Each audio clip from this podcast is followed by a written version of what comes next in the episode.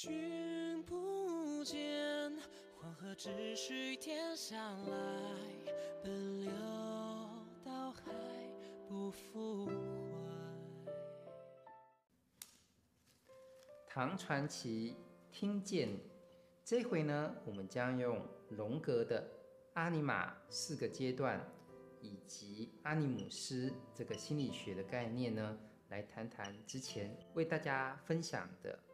蛙传》这个故事，喜欢这样听听故事、分析故事当中角色心理的朋友们，请欢迎订阅我们的频道，这样就可以定期收到最新的唐传奇的故事以及相对应的角色分析的影片哦。《李蛙传》这个故事呢，是说贵族子弟银阳公子呢赴京赶考，可是到了长安之后呢，他对青楼女子李蛙。一见倾心，不知不觉呢，就耗尽了阴阳公，也就是他的父亲呢，给他的父亲赶考的钱财。受骗的阴阳公子呢，流落街头，只能靠唱挽歌为生。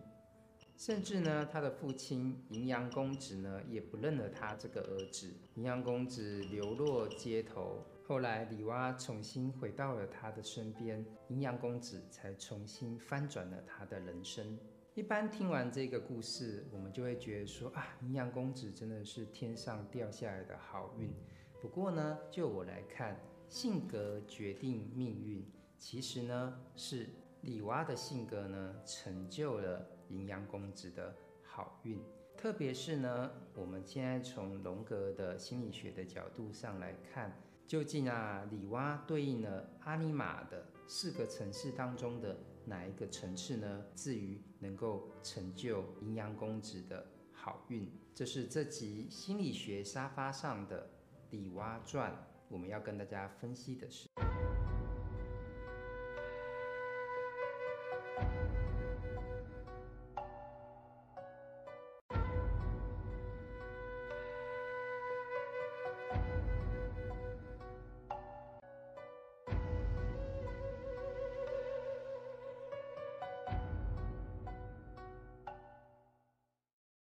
在读《李娃传》的时候，大家觉得银阳公子非常的可怜，主要是因为诶他被骗走了所有的钱，然后流落街头，甚至是唱挽歌为生。中间呐、啊，好像又是经常挨饿，那不然就是生病这样，感觉非常的可怜。但是就我而言呢，其实我觉得这个故事里面呢，还有一个悲剧的一个因子，大家比较少注意到。就是他的父亲阴阳公，我常常都会觉得说，阴阳公子在这个故事当中，一开始其实是被赋予了一个考试机器的一个任务，跟大家在日常生活中或是过去的这个学习的历史当中，呃，似乎非常的像，就是不断的被爸妈呃送去读书，然后又要求要考很高分，然后好像就是要光耀门楣。我觉得阴阳公一开始。如果大家回到那个第一回的故事，他非常的对自己的儿子非常的骄傲，把他视为一个千里駒，把他当成一个千里马一样，因为他非常的有才华，肯定是可以为他们家里面带来一个科举的功名，光耀门楣。所以他不能够接受，就是说自己的儿子在长安当中居然被青楼女子及他的这个诈骗集团骗走了所有钱财。其实骗走了所有钱财还不打紧，可是也放弃了他的科举的功名的追求。所以当年这个长安的挽歌大赛，虽然呢阴阳公子获胜了，哦名满京城，可是对阴阳公来说，那一个只不过是一个贱民。他真正要让他的儿子成为的是榜上有名、金榜题名的人，所以我觉得造成悲剧的阴阳公，我就会想到一件事情：那阴阳公子的妈妈在哪边？也就是说，当阴阳公拿着鞭子在痛鞭自己的儿子，觉得他不长进，没有去考科举的时候，我们是会发现到一件事情，就是缺席的母亲在。阴阳公子的生命史当中，母亲似乎不在。不过，在这一个故事当中，我觉得这个故事让母亲复位了。只是这个复位的方式是在阴阳公子的情人，也就是李蛙身上出现了。所以当李蛙看到阴阳公子流落街头，在风雪当中行乞的时候，他把他包容了起来，照顾他，喂养他的身体，慢慢的鼓励他的心智，又重新去考上了科举。甚至也为他生下了孩子，同样的也仔细照顾他们两人的爱情结晶，也让他们好好求学上进这样子。这倒是后话，我觉得这不重要，重要的是李蛙在这故事的后半段当中，他是情人，更兼有一种母亲的一个形象。所以其实你回到那个阿尼玛这个概念，就是说男性当中潜意识的一个女性的原型。啊，在我们之前在《霍小玉传》的时候有谈到这一件事情。可是其实，在荣格他在谈所谓的阿尼玛的时候，其实也赋予阿尼玛四个层次。也就是说，第一个层次是我们大家比较熟悉的，就是属于肉身的一个女性的一个层次。那也就是当初银阳公子初见李蛙的时候，其实召唤他心中的那个阿尼玛的第一个层次，其实就是。那一种美貌跟肉体的那个层次，可是第二个层次的阿尼玛呢，就开始具有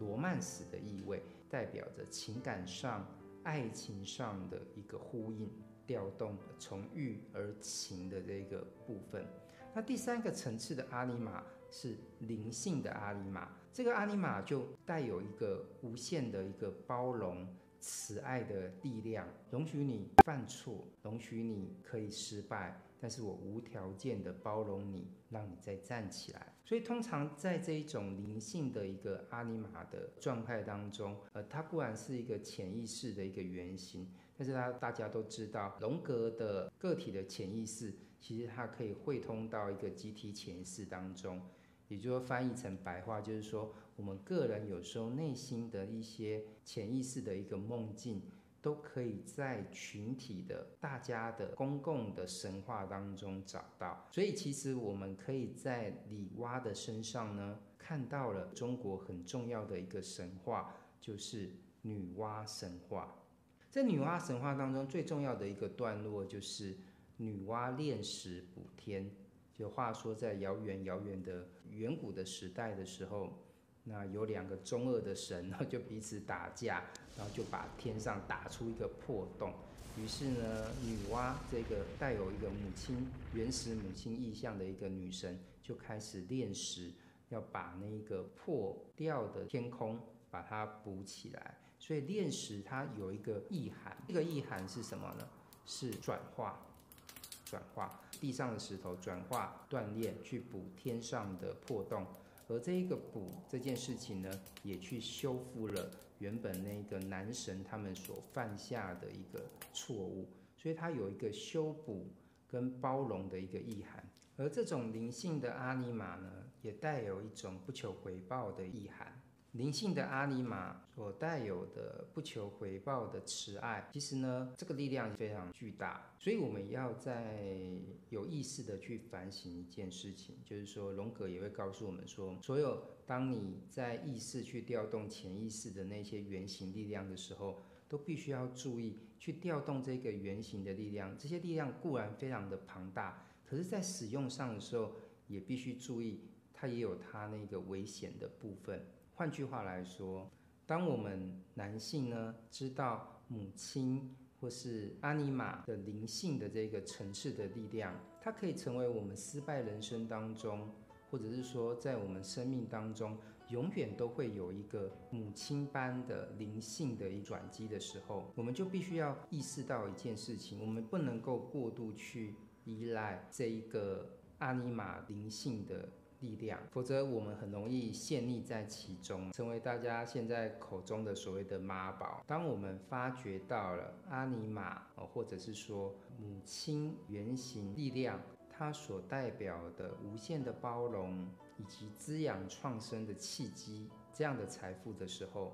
我们就必须要更意识到的什么是独立的自我的一个主体，否则我们就会变成。过度依赖母亲的一个巨婴，而且啊，仔细想想，又有谁没事要去当别人的母亲？或者是说，在别人前世当中的阿尼玛第三个层次的灵性原型呢？应该没有人没事想要当别人的母亲嘛。所以其实你也不能否认一件事情，可能好像真的阴阳公子运气还蛮不错的。但是呢，今天在心理学的沙发上，我比较不愿意去相信所谓的运气的问题，我比较愿意相信的是情感的问题。仔细品味李蛙传，我认为李蛙还是在情感上从阴阳公子身上。找到所谓的阿尼姆斯，如果能够理解阿尼玛的话，其实阿尼姆斯是一个不会很难懂的一个概念。相对来说，